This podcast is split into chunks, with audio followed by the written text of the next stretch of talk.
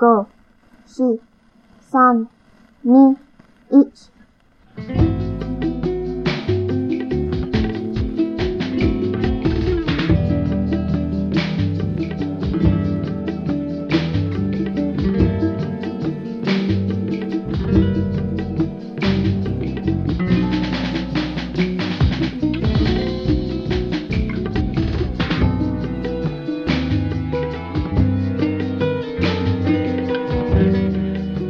Yelbusaya, and welcome to the SF in Translation podcast. I'm Rachel Cordasco. And I'm Daniel Haeusser. And we are recording uh, on Saturday, October 5th, 2019, and we will be discussing SF in Translation that came out last month, September. Um, and first, let's talk about what we've been reading. What, what have you been reading, Daniel? So I am currently reading the 10,000 Doors of January. Ooh. Um, and enjoying that so far. Um, and I just finished We Cast a Shadow, um, by Maurice, uh, Carlos Ruffin. Ooh. Uh, and yeah. so that I'll be writing a review on for Strange Horizons. Very cool. And 10,000 Doors of January by Alix Harrow. I probably will put that on Skiffy and Fanty, I think. Oh, you know, I've heard, um, I listened to, uh, the Coode Street podcast, um, Mhm. and they, um, Jonathan Strahan often talks about, um, Alix Harrow. Are you, do you like, uh, is it like good stuff? I, I've never read anything. It is. I've I read a short story by her in Shimmer magazine back Mm, before mhm. a while back and just really loved that short story. I don't even remember what it was, but it was the first thing I kind of encountered by her and so that sort of cemented her name in my brain. Mhm. And then uh, thereafter, I read some things by her I enjoyed, some I weren't my cup of tea. Mhm. But when I saw that this um, novel was coming out um, by Red Hook, I kind of jumped on the opportunity to to try to read that. And I think Paul reviewed it for one of the sites that he reviews for as well. Ah, But yeah. I'm Mhm. uh, about halfway through it now, and so it's a portal fantasy about a young woman who kind of grows up in a house of a benefactor while her father's out like on archaeological missions for this rich guy and Hmm. there's you know hints that the archaeological kind of things that they're after are also kind of enter into sort of the mystical magical kind of realms um, aspects of it and that's what she's beginning to discover um, and the the book is told from her point of view, but then also she discovers this book called The Ten Thousand Doors of January about like the existence of portals to other worlds. And so the book is split between those two points of views. And hers at least I absolutely adore. She just has a very strong voice. Mhm. Um that that I'm enjoying a lot. well, if it has to do with archaeology, I am all over it. Yeah, they're both they're after like artifacts basically of other cultures. So it takes place uh, you know, turn of the century kind of age or right after. Cool. So yeah, early nineteen hundreds. Ugh, cool. I'm loving this more and more. So yeah, I'm enjoying Nice. the heck out of that. Um, and um, I also just finished the Monster of El. I can't say this word. I always want to say Elden, but it's Elendhaven Hmm. by Jennifer Giesbrecht. Um, and so that's a novella that was put out by Tor.com. Mhm. And so I'm guessing I'll do that on a um, the Skiffy and Fanty booktube at some point. Cool. But it's, I mean, in the meantime, it's a great kind of gothic um, horror type tale to read. So it's perfect for you know the the October season. Yes. People break out the Halloween. I mean, so early. Yes, I swear it was like two weeks ago. We walked into the dentist's office and there's this giant, fuzzy, orange and black tarantula thing hanging on the wall. Yes, And I walked in and I was like, whoa! Like- yeah, it was barely even into September, and there was already a bunch of stuff out. I know. And today I just went to Trader Joe's and we were looking for these chips that are literally called like fall tortilla chips. and they're like, "Oh no, the season's done for them." And I'm like, "It just what? is it even fall now? Like maybe it just turned This is forward. Will be soon. Yeah, I know. It's it's just nuts. How is the season done for this? I know. And you would think that like since my birthday is four days before Halloween, I'd be all like, Yeah, Halloween. and it's like I hate Halloween. Oh, But um my kids have actually made me not hate it as much, so that's As why I'm much. crocheting pumpkins. But anyway. oh, oh, those are cute. oh, thank you. Um So, what have you been reading after all the things that I have? reading. Hmm, let's see. Um well, since uh my youngest isn't really napping anymore, I'm not I don't have nearly as much time uh to read. So I am glacially making my way through Legend of the Galactic Heroes volume 9, which is called Upheaval. And uh I think last time we talked about right we talked about Haikasoru. Yes. Yeah. Um, so, but then I found out not too long after that they, uh, are indeed publishing volume 10. Oh, good. Uh, yeah. Before they go out. I mean, you know, um, and that's called Sunset. And, uh, yeah, I would really like to write something about, um, about the series for something. Um, but we'll see if that happens. There's such, Yeah, hopefully can. well, I mean, like, you know, there there's such a weird like lack of stuff out there about Legend of the Galactic Heroes. Like, hmm not much written about it in terms of like, you know, either academic or otherwise.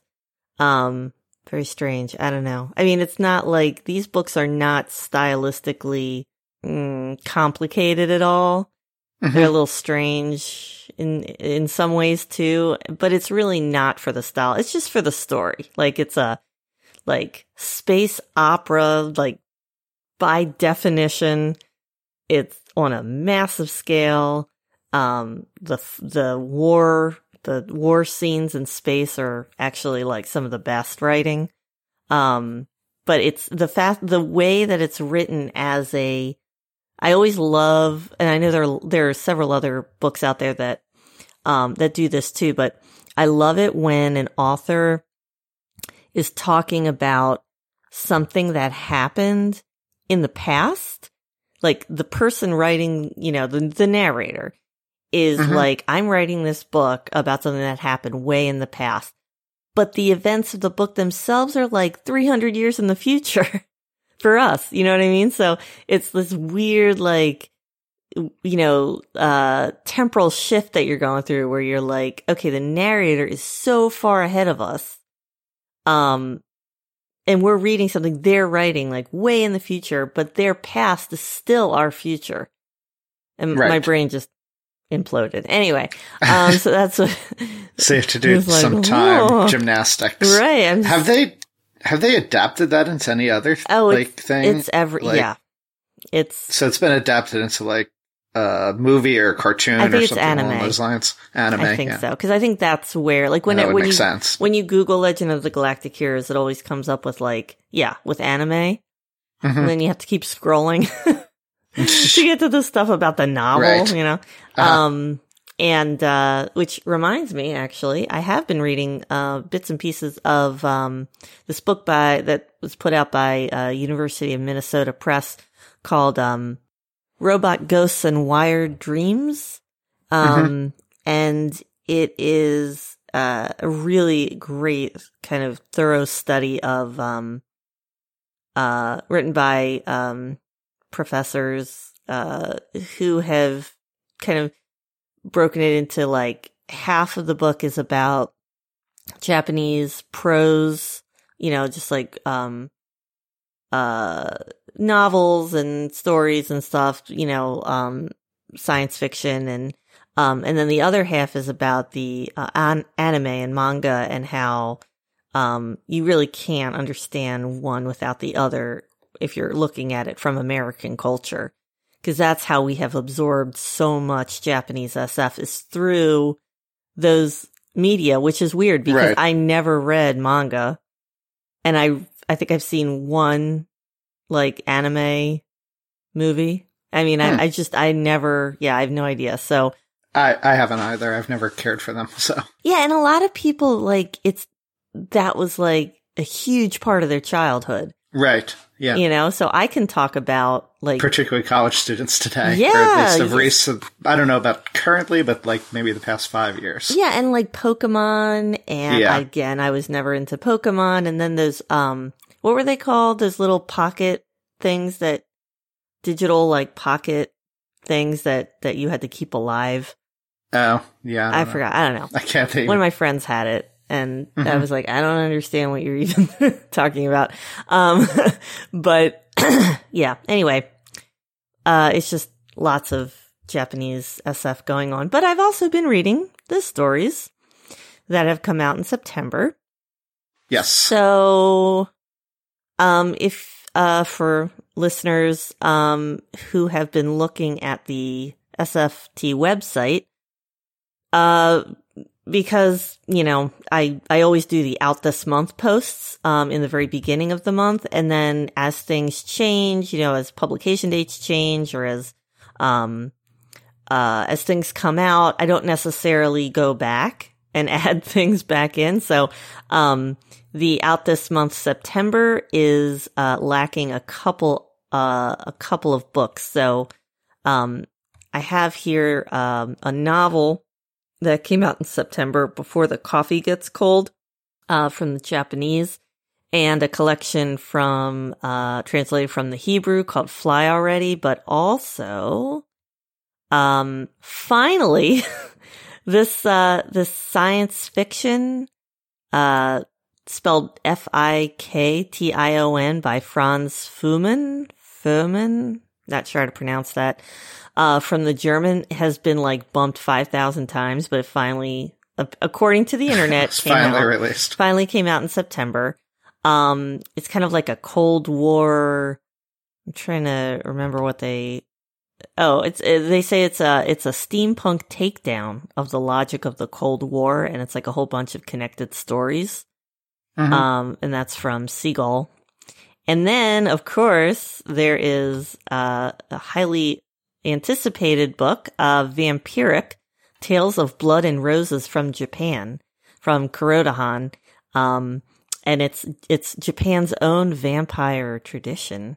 nice. uh, so cool. So I, I have that, I have a copy of that and I'm so excited to read it. Can't wait, can't wait. So, so wanted to Do you have copies of any of the others? uh, no, I do not. No. Okay. Um, nope, nope, nope. Because, you know, still people are like, uh, I, I, I'm like, can I get a copy, a review copy? People are like, oh, you want a review copy? Oh, you know, your website is called SF in translation. You know, it's like, shouldn't I be on your list, man? List. Yeah. whatever. Um, I'm happy. I'm happy to buy stuff too. So, I mean, I I can buy a, a few a certain number of books before my husband starts saying like, Yeah. "Excuse me." I actually, I actually looked into uh, Fly already yeah. at Barnes and Noble today, Uh huh. and the price had me hesitate What? because I, but well, it's a small yeah. hardback. Oh, it's a hardback. And so, oh, yeah, it's a it. hardback, and they're now getting they're like thirty bucks now. Wait a minute. and so if it's yeah, Oh, forget well, it. I'm not well, like that. twenty, you know, twenty eight ninety nine. Oh, ah, hell no. Which I'm all about supporting authors and supporting publishers, no, but, that's- I mean- there's only so much you can do, and No, that's When- crazy. when it's something, it's a short collection. It Right. looks good, but it's when I think about it, it's like I'm going to spend maybe an hour or two reading it because it's ah. not that long, and that's like watching a basically the length of a movie is what would it would be, and so that's a lot to pay just to go see. no, it really is. Like, if it was a huge hardback or something, okay, but- right no no no Yeah. this is a collection of stories and like this this guy like i know the name but i've never read him before and i'm not paying $30 for a collection of stories by someone i don't really know You know I Right. mean? If it were somebody that I knew, I wouldn't hesitate. like if it's as much, ted Chiang, like, like, i will yeah. hand over the money you know what i mean but yeah. i it's hard to just Yeah. invest that when you don't really have a good sense. So $30 maybe I'll find it at a library or wait for a paperback or, it's not even a novel it's just uh, but it looks promising. It has, I mean, I don't always go by blurbs on books Yeah. and such, but it has George Saunders on there Right. talking about it. Right. And so I, you know, I do have respect for George Saunders. Yeah, Um, he's cool. writing and such, and so I, it looks intriguing to me, but yeah. Not intriguing enough. Um, so I was hoping that you had a copy that you'd be able to like say, Nope. yes, it is really good, and and they're not but- sending me one, I'm sure. Yeah. Um, it's also translated by one, two, three, four, Yeah, five- several. people, which makes me like, what? Really? Mm, okay. I think it's because uh, many of them were probably published before in Right, um, right. literary magazines of various types, is my guess. And Right, yeah. you know, you had different people publish or translate the different stories. And these are all, these are pretty well known, like Sondra Silverston. um, I've seen her name a lot. Uh, Jessica Cohen, of course. Um, I'm trying to think. Okay. If it was like, right, someone put out an omnibus of Elisabeth Vonarburg, which would just like, I would die and then I'd come back to go, life yeah. and I'd be like, Take my money. Take my money. oh my God. Um, that'd be great. So yeah. Uh, okay. So in September, there was one, uh, Chinese story in Clarkesworld. Uh, a Chinese, uh, yeah, Chinese story and a Korean story in Samovar, which is always fun.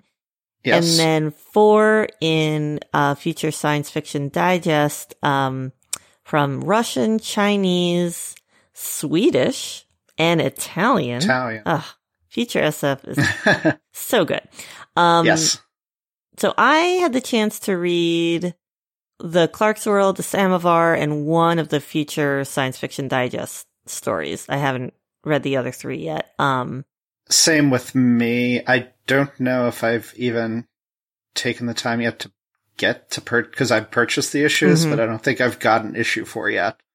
So I'll have to get that to be able to cover the other three stories yeah, the the other three will be out soon. Right. Um, but it's over the course of the next month or so. Right, They so- get released. when Zhang Fengyan, uh, he was the one who wrote Lord of Rivers, right?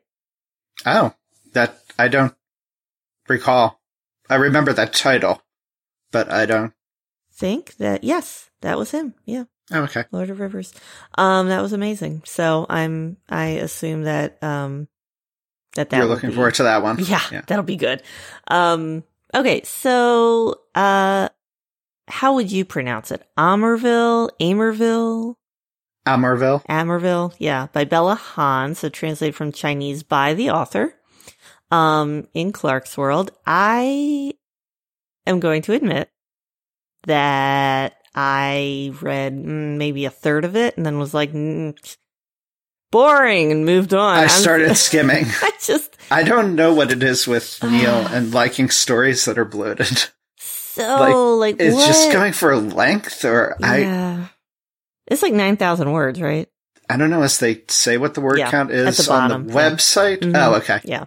Um, normally I I read most of them on my Kindle, but because I read these well before I read the get around to reading the whole issue, Yeah, this is um, 9,000 I don't see it as easily. Okay, yeah, it's it's really nicely written. Yeah, I mean, and it has there's so it takes place a few decades in the future, Mhm. and Ava is this Chinese woman, and she this is a name that's an English name that's sort of given to her by her company, and so I don't recall that we get her actual name, Okay. but Mhm. she is you know living her life, but really she's not thrilled or very involved in her own proper life.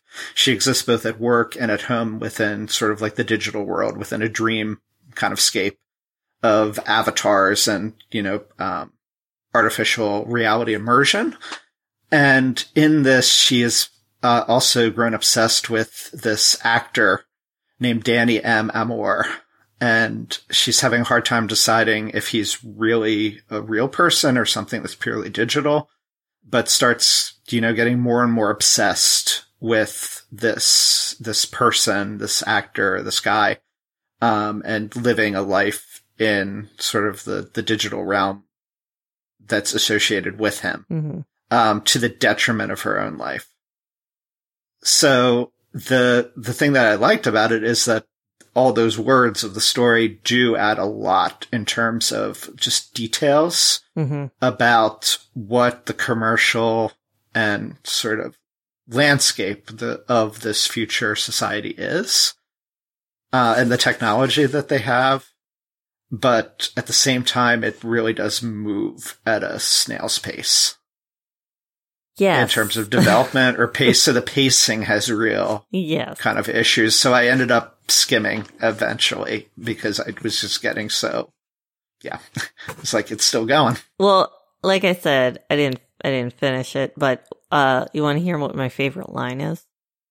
What's that? My favorite line in the story is what kind of freak would buy a life-size sheep? yeah. Yes. Um it it was yeah, I mean it was just it was a lot uh, okay.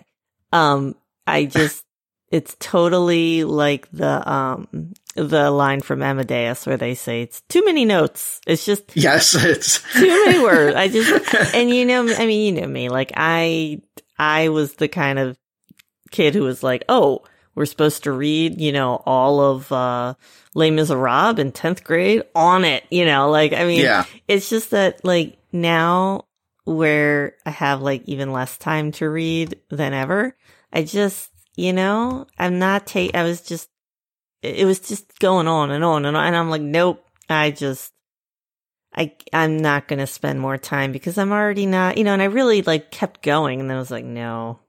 yeah. It just didn't seem essential to the themes of the story as far as I could tell from them. But I mean, eh, the the first paragraph is actually sums up the entire story, yeah. and so it's kind of like Mhm. read the first paragraph and you you got it. Mhm. And it's the first paragraph's beautifully written, and Mhm. the rest is kind of just added detail. Yeah, and I, you know, I, I think sometimes again, I don't think length matters when it's a story that you're really like drawn to. Mhm. Um, but it, yeah, I just, yeah. Um, but I did enjoy the others more.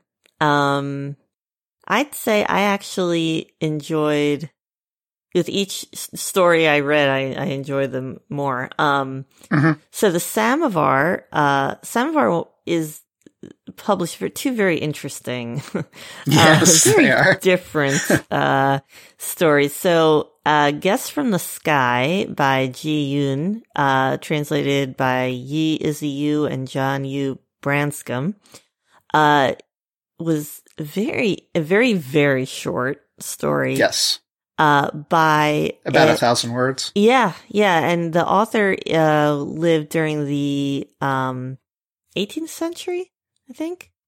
Um oh, I didn't even realize that. Yeah, so there's a lot of fascinating stuff. Uh, I I found even more fascinating than the story itself the actual context around it um which uh Strange Horizons um gives which is really helpful. So uh Mhm. yeah, the notes following it I found more that. interesting than the story It's itself. so cool. So yeah, okay. So Ji Ji Yun, uh, uh, lived 1724 to 1805. Um, and he was a scholar and a writer and a politician and edited the Qing Dynasty Imperial Library.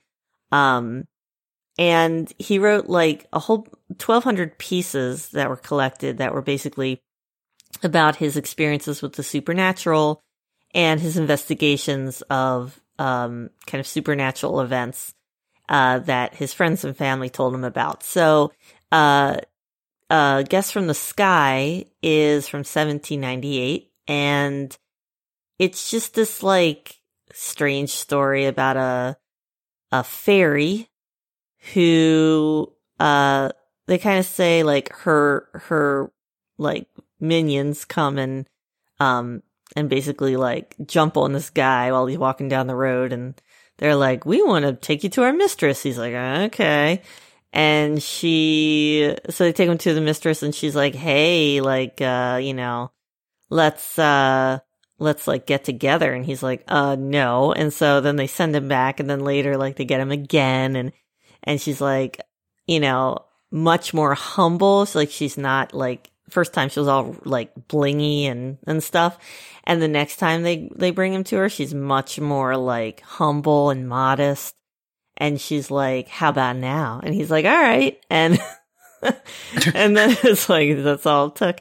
And then, uh, next thing you know, he's like, uh, he gets sick and he dies. And, you know, you're like, uh, okay. But the note, the translator's note is fascinating because it talks about the counterpart, the Western counterpart to the, um, fairy tale tradition and then connects it to the, um, alien abduction, uh, uh, genre in the West. And I'm just like, what? Like this, this is crazy. This is really interesting. So yeah, classical Chinese fairy stories and alien abduction tales. Um, so I was, I, that was right up my alley. I really enjoyed learning about that. What did you think about it? Um, I liked, well, it makes sense now because I didn't note when the author had lived, but it's written very much in a similar style to other sort of weird tales of that era from the Western world of like, a guy relating a weird letter he gets from a friend, and exactly. then you end up getting relating all the weird shit that happened to that guy. Right. That's why um, I looked him up. I was like, so, what okay. did this guy live? Yeah. So it it sort of has that vibe to it, the mm-hmm. sort of like straightforward tale of the of a weird, horrific kind of thing happening. Mm-hmm. Um, and then after reading it, like I made the connections with fairies of course, because they even put fairy after the Chinese term. Right. Within the translation. But then as I'm reading the end, I was like, oh, this sounds like an episode of Ancient Aliens now, where you just have the, you know, the equation of fairy tale mythology to mm-hmm. alien abduction and UFO, mm-hmm. which made sense because the whole thing starts with him seeing orbs in the sky. Right. And they both in Western tradition and um, apparently Chinese, there's a very strong connection between sort of fairies and what we'd now call ETs. Um, so it wasn't new to me, I guess. And so I found it interesting that that was also the case in China.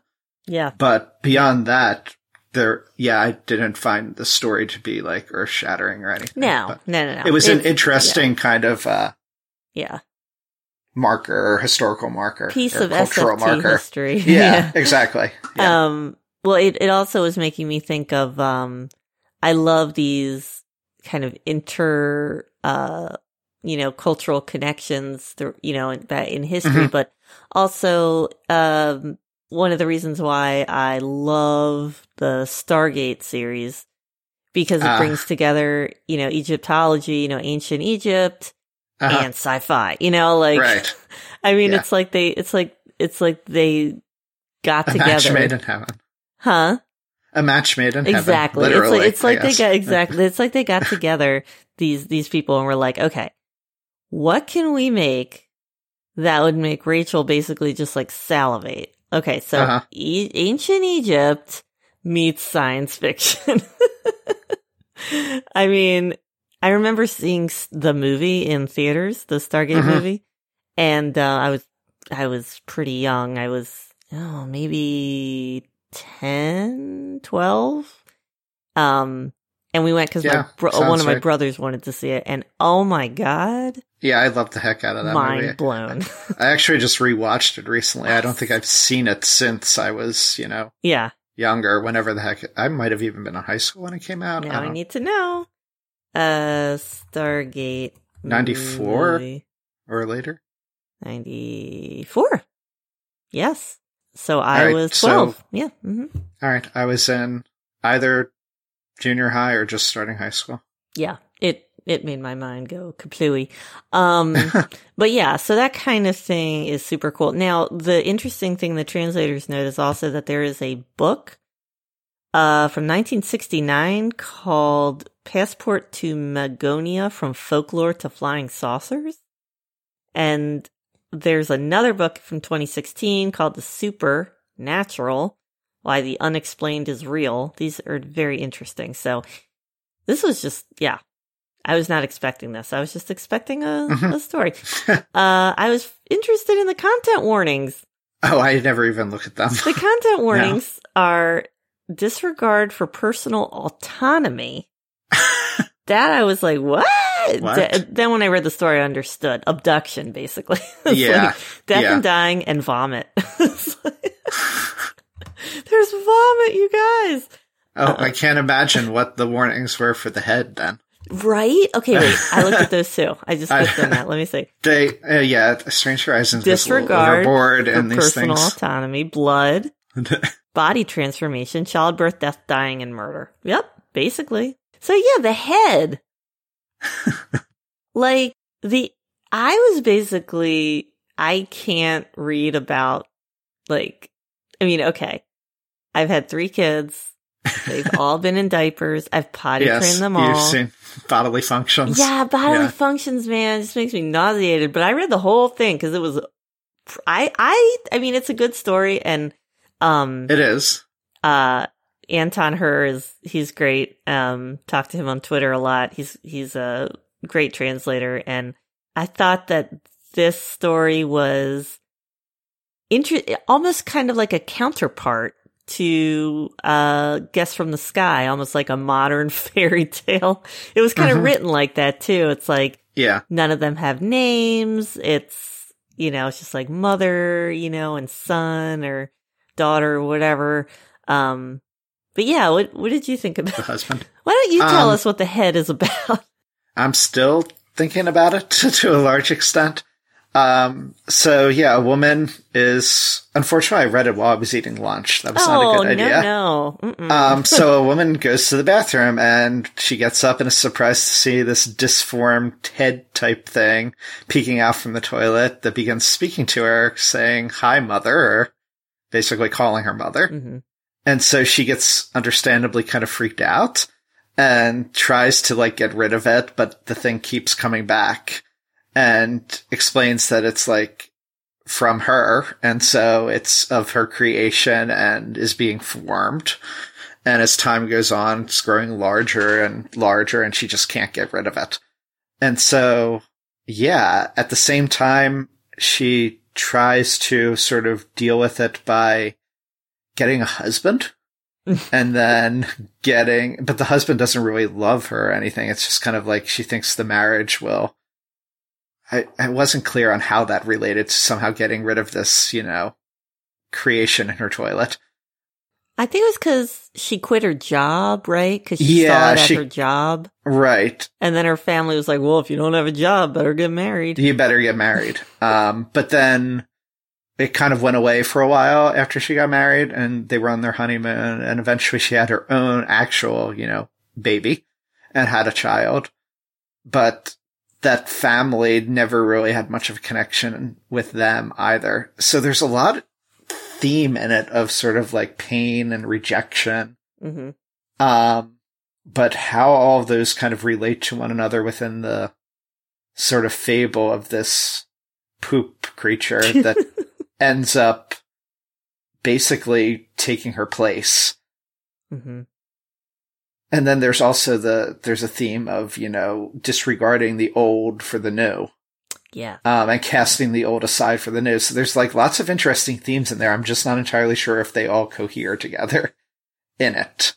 Yeah. Um, but the weirdness is like just dealt with so like matter of factly Mhm, that, mhm. um, that it's, it's almost humorous in a way. yeah. Yeah. Um, so I like the story a lot. I just still don't quite know what to make of it. Yeah. Well, so I'm trying to find. Okay. So a really great part is in the center, the middle of it, where the daughter is a high school student and she's like, Mom, did you see my uniform necktie? And, and mom's like, Oh, I, I hung it on the doorknob. And then the daughter's like, I'm now this is a direct quote. Okay. Oh, by the way, I saw a person's head in the toilet yesterday. And the mother's like, Did you now? What happened? I just flushed it down the toilet. Good. More stew? I'm good. But about that head, I think I've seen it before. It's just like this whole, and uh, yeah, every time she brings it up, like if she'll bring it up to her husband or something, her husband will be like, we'll just flush it. Like what? You know. Yes. Um, the the two things that stood out to me uh were the first thing what you said about um replacing the old with the young, hmm which you know I I I wish I knew more about um Korean culture. Um, I I wonder if there's something in here about um you know about uh like revering elders, you know, and um uh kind of a a shift in that with the shift, you know, that's been going on around the world towards cities, um toward the new uh toward- Technology. yeah, the new and, and the young. Um, you know, I I I don't know. I don't want to say anything that's you know just totally wrong, but like um, I'm wondering if this has something to do with um with the culture um and you know kind of like what's been changing in Korean culture over the the 20th century. The other thing I've I've thought about, and again, I'm not, I can't extrapolate just from a few things, but this story, um, and then I read, uh, The Vegetarian by, uh, Han Kang, um, Yes. Kang, whatever. And then, uh, what was the other? Oh, yes. And then the collection, um, Flowers of Mold. Yes. That you just reviewed. Yes, I did. Um, for, that was for World Lit today. Yeah. Um, right? Yeah. Um, it's, it's like, wait a minute. Um, yeah. So in all three, uh, vegetarian is kind of like, it's a, it's like a collection, uh, it's like three link stories. Flowers of Mold is just separate stories. And then this is, um, a standalone story. And in all of them, I have to say the marriages are not great. Like, Yeah. it's often the man, the husband is seen, is portrayed as very matter of fact and cold and distant. hmm And the women are the focus of the, of the stories. And they're just kind of losing it. Like, I mean, one's seeing a head in her toilet. One is thinking that the neighbor is trying to replace her. And maybe she is, you know, uh, one, uh, one thinks she's turning into a plant. I mean, it's, it's fascinating. And I wonder Yeah. why that, what is this surrealist, bizarre, kind of funny but sad type style that we're seeing? How does that culturally link? Yeah, like why does that why do we keep seeing that? Is is this is this what we're seeing and this is written by a woman as well. Is this what we're seeing because this is what's being translated? Is this something that's larger like in Korean literature? Uh are women being published more in Korean literature now?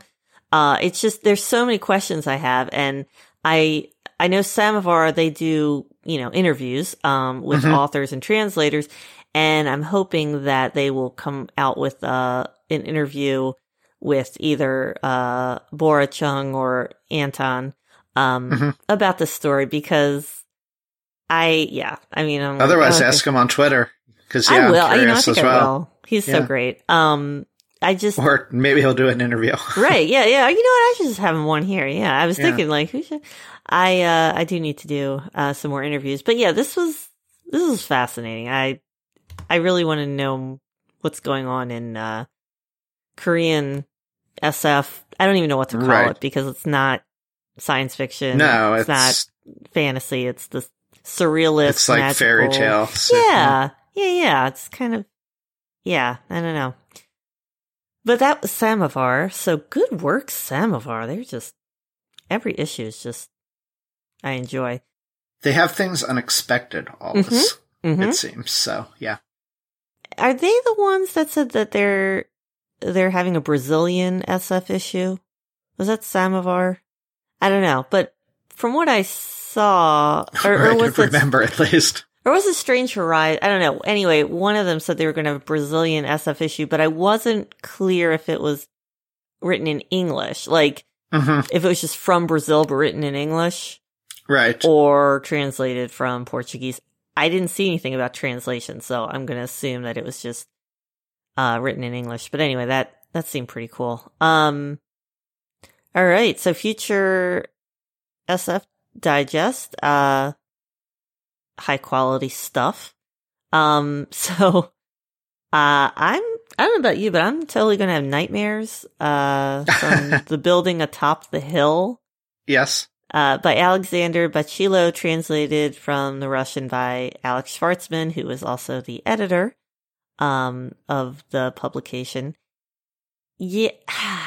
Really? I no, this wasn't nightmare I'm night. inducing for me. You know why? Because because there were kids involved. I hate these Oh, stories okay. that have kids there. Like Yeah. and like bad things happening. I'm like, no, Uh-huh. like because then I'm imagining what it would be like being there, Mhm. and it was just a chilling story. What It is. what am I? What does it remind you of? Because I feel like something in the back of my head is like it's just like this other story, and I can't remember. Did this remind you of any of any like other novel or story? I don't know about anything in particular, but It seems it definitely reminded me just in general. It, it just seemed like a kind of generic post-apocalyptic story of, you know, people struggling to survive or escape something when society breaks down. Yeah, mhm. and just seeing like the the ugliness of lots of people and how they will take advantage of each other or how they like try to show themselves as being the one that everybody else needs now in this situation or Mhm. the try to prove their worth um, and sort of the desperation of refugees and such um, so globally yeah it, it seemed very familiar to me but yeah. there's no like one story I could s- that I was like, oh yeah, it reminds me of that story. I feel like it might rem- be reminding me of um a Strugatsky story Oh, or okay. novel because this is very um it just has that kind of I don't know that kind of uh feeling to it of of yeah like this um you know I mean the story definitely you know kind of stu- I, this this is the story that said something about um about the building right about yeah yeah Khrushchev's uh massive hou- housing projects Yes. um, these tall apartment buildings were called candles, and we learned a lot about these in my Russian classes. Um, and just about, you know, when it's kind of like the, um, uh, post World War II in America, uh, what, uh, Hooverville, where there are all these, well, not Hooverville, I'm sorry. Um, what was it where they were throwing up houses so, so quickly and they, they gave them some sort of nickname. There was just so, like, so much housing that they were Mhm. just like putting them together like crazy. So, so, and they all kind of looked the same and stuff. Um, so this kind I could picture it because I was like, okay, Mhm. this is like one of those places. Yes. Um, and what I love about this story is that you don't know what's going on. They're just, they're like, you know, passengers. And then they're like something about refugees. And you're like, oh, like, what does that mean? And, and you still don't know what's going on. And then they go yeah, to, because at first it's just this couple with a kid Right. sleeping as they ride the tram through the city. and you're like, Uh. oh, uh, and then, so then the, the boy has to go to the bathroom or yeah, yeah. And then like they're, oh no, no, okay. They go into that, that building and it says the lobby was covered in graffiti, simple messages. And you're like, whatever, graffiti. Um, and then they say, uh, someone else, someone plus someone else equals a heart skewered by an arrow. Uh, And then they mention the aliens. of course, the ubiquitous death to the aliens. And you're like, what? yes. and that just reframes the entire thing. yes. I thought Yeah. that was beautifully done. I just, I love because you're like death to the who, like, and you never meet. You know what? I know why. I know it You never see the Strugatskys. yeah. You never meet the aliens. No, correct. Very Strugatsky. Because it's not, it's not really a sci-fi tale. No, like it's it's it's just a tale about people, and it's just Right. you know the sci-fi. It d- doesn't even have to be aliens. It could be anything really. It's this feeling. I feel like it's almost like a cosmic horror, but without the like gross, you know, Lovecraftian creature. You know I Yes, mean? yeah. well, where it kind of goes towards the end, though, too, you definitely then have like, yes, that has to have the. Yeah. There's that cosmic aspect to it that is there. Yes, correct. I like, ah, I mean, this, I had such a visceral like reaction to the story that I was just like thinking like how awful it would be. And then I'm thinking like, uh, these, these people just have one kid. Like, can you imagine if you have more kids? You're, and I'm just like, I can't even think about this. It and some just, of the people there left their kids behind. Oh, it's horrible. oh, it's, yeah. it's so disturbing. Um, but it's a great story. Now, I am going to ask you, and you need to give me an answer. Are you ready to give me an answer? I need to know.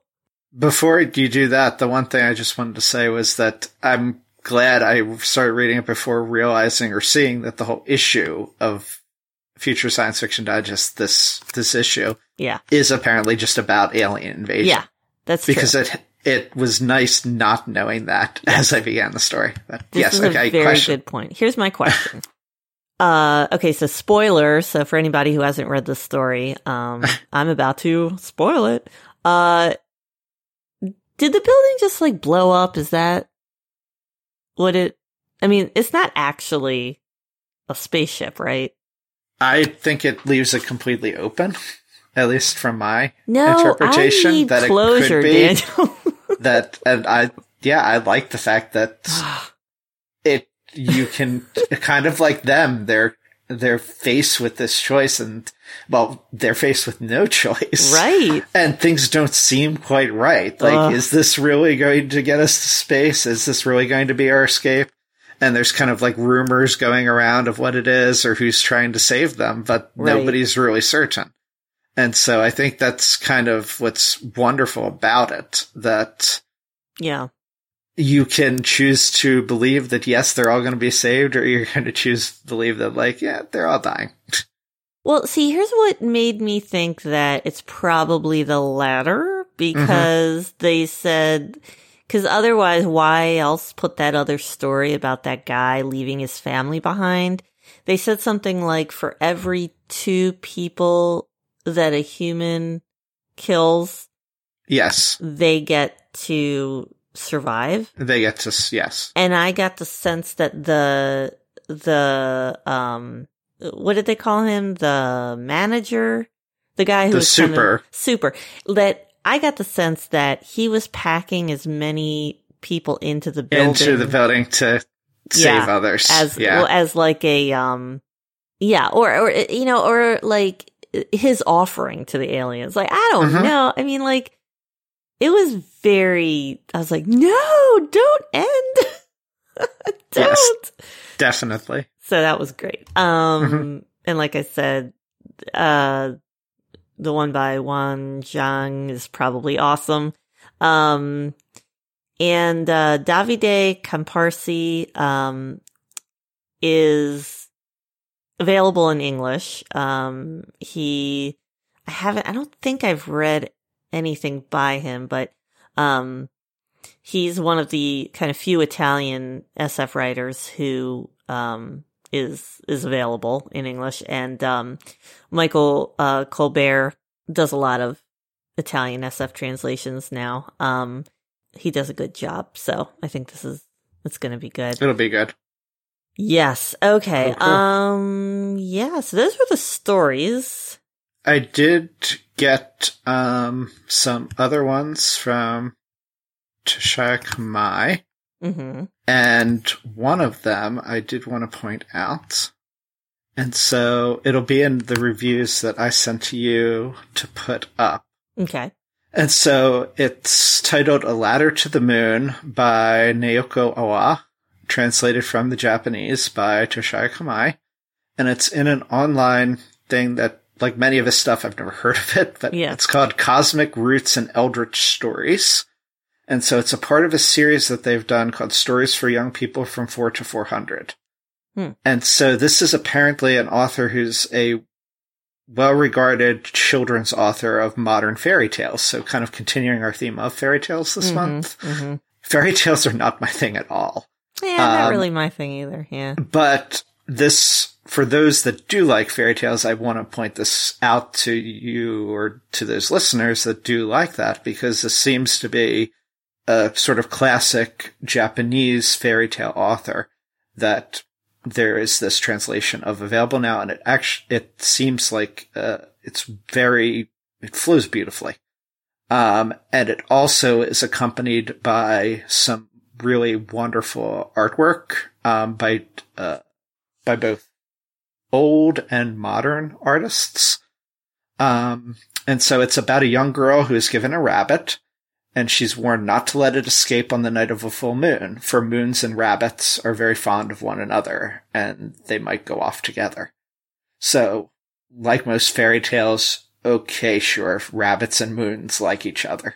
Like, for me, that just is weird and makes no sense, but within the context of the story and the children's tale, it's a beautiful one. And so those of you that do really like fairy tales, I wanted to uh, alert you to that. And so a ladder to the moon.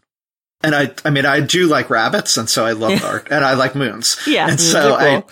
I, I did uh, the artwork. It includes some like, um, not tapestry. What are they called? Uh, uh etches or uh, I can't even prints? think of the term now. Well, some of them are prints, yeah, mm-hmm. but like the prints that are hung on the walls and such in both China and Japan. Um, screens. Yeah, there's some artwork from mm, cool. you know older ones that are in museums and such in there to accompany the text of rabbits. Well, this this this the title makes me think of um Italo Calvino's um you know uh Cosmicomics and uh his modern fairy tale approach uh to you know to I mean he yeah uh, that I I'm kind of you know as long as there's kind of some you know science fictional element mixed with a fairy tale like I'm mm-hmm. I'm interested. Um but yeah the the fairy tale thing kind of makes yeah i kind of get like oh, okay you know when when they don't even have a name you know like yeah, I, although yeah. in this story I, I, see that that she does have a name so that's good. Um yes. And the rabbit has a name too. Rabbit? Oh that's cool cool. Yeah this is uh it's a very uh interesting month. Lots of fairy tale. Yeah. Fairy tale-ish stuff. Yeah so october is looking shaping up to be pretty good. Um the only book I have coming out that I know of is um, Cixin Liu's Supernova Era. Mm-hmm. Uh, I have to tell you, uh, I have now read the whole three body trilogy, uh, Ball Lightning and Supernova Era, and I am a confirmed Cixin Liu fangirl. I love him so much. he is so great. Someday I really have to read just to see what all the ado is about. Good lord, you need to. It is he oh, I love I love it. I think you're going to be kind of annoyed because uh Ball Lightning and Supernova Era are kind of like uh or especially Ball Lightning is like takes science and just kind of like messes around with it, you know, and and those of us who don't know who, who didn't really listen in uh-huh. science class or we we're cool with it, but it's like people who do know, you know, chemistry and biology and are, are going to be like, "What? That's impossible." You know what I mean? So, um people, yeah, people get really annoyed with I can get that way with biology sometimes, but um yeah, for the most part, I don't I'm actually not one for hard sci-fi particularly with I'm all for bending the rules of physics and such. So yeah, because yeah, the bend. I mean, I'm cool with. It. I love that stuff, but like people are like, oh, it makes no sense, and I'm like, it doesn't. Like I don't know. Um, but anyway, I love him. Um, he's great, and I am on that that train. Uh. And usually I'm like, if everybody likes something, I don't like it, but I'm sorry. I just, I love everything he writes. Um, and already we've got three stories from Clarkesworld. Uh, how many? One Chinese, two Korean, uh, something from the Spanish in the Dark magazine. And, um, yeah, got some reviews up and. Yeah, there's quite a bit. Yeah. Um, you know, uh, it's, it's gonna be good times. And, we're probably, you know, a lot of people are focusing on horror now because, of course, it's October. Mm-hmm. I know something recently came out, uh, horror in women writing horror in translation. Um, and I forget the place, the site. And then also, uh, Speculative City, which is a webzine, um, asked me to write something for them about the occult in translation. Um, so that is up. I think that went up a couple weeks ago.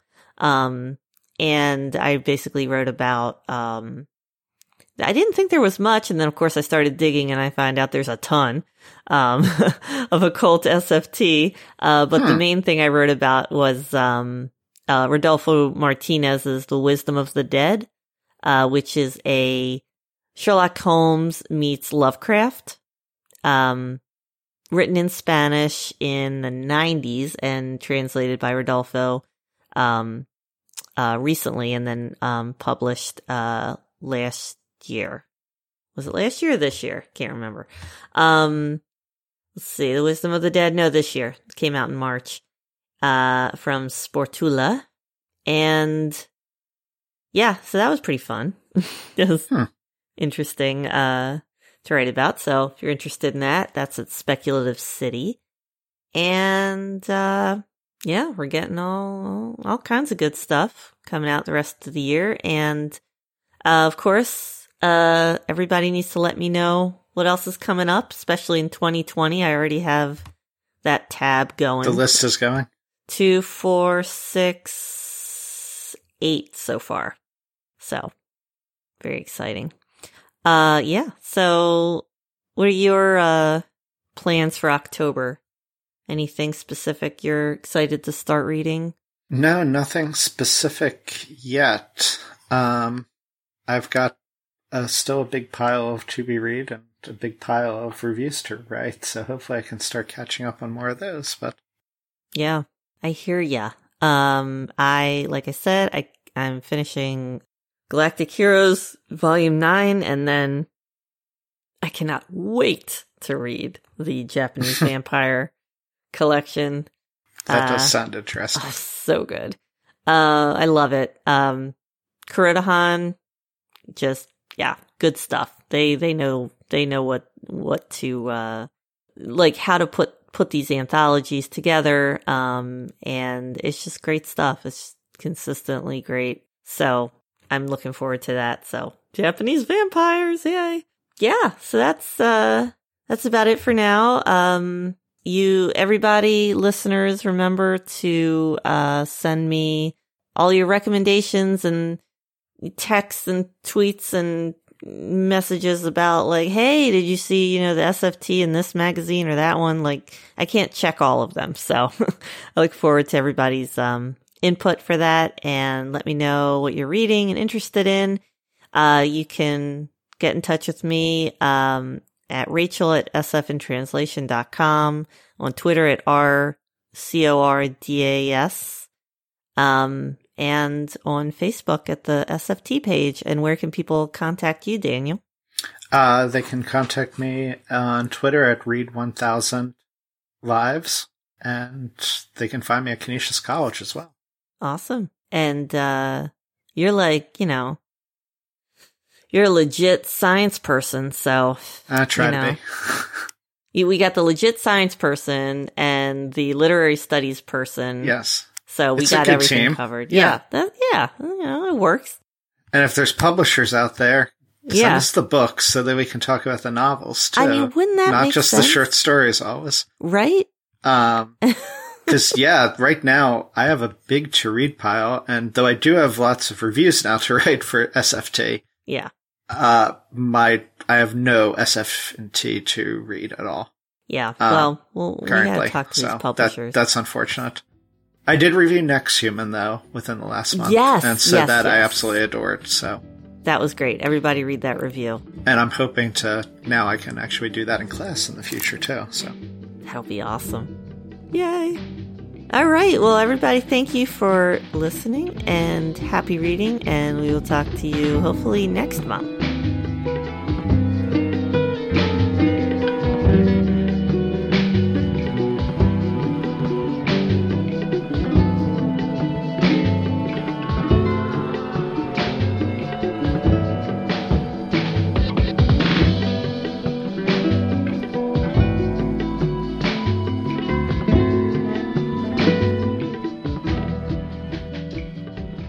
Thank you for listening to Speculative Fiction in Translation. a member of the Skiffy and Fanty Network, hosted by Rachel Cordasco and Daniel Haeusser. If you would like to contact the Speculative Fiction and Translation podcast directly, please do so at rachel at sfintranslation.com. Or you can visit sfintranslation.com. Additionally, you can find Rachel on Twitter at rcordas and Daniel at read1000lives. To find out more about the podcast on the Skiffy and Fanty network, please visit us at skiffyandfanty.com. If you would like to support the network, you can do so at patreon.com slash skiffyandfanty. To keep up to date on everything that is happening at the Skiffy and Fanty network, please visit skiffyandfanty.com slash newsletter. The music from this podcast is No Disclaimer by Jesse Spillane. To find more about this music, please visit freemusicarchive.org.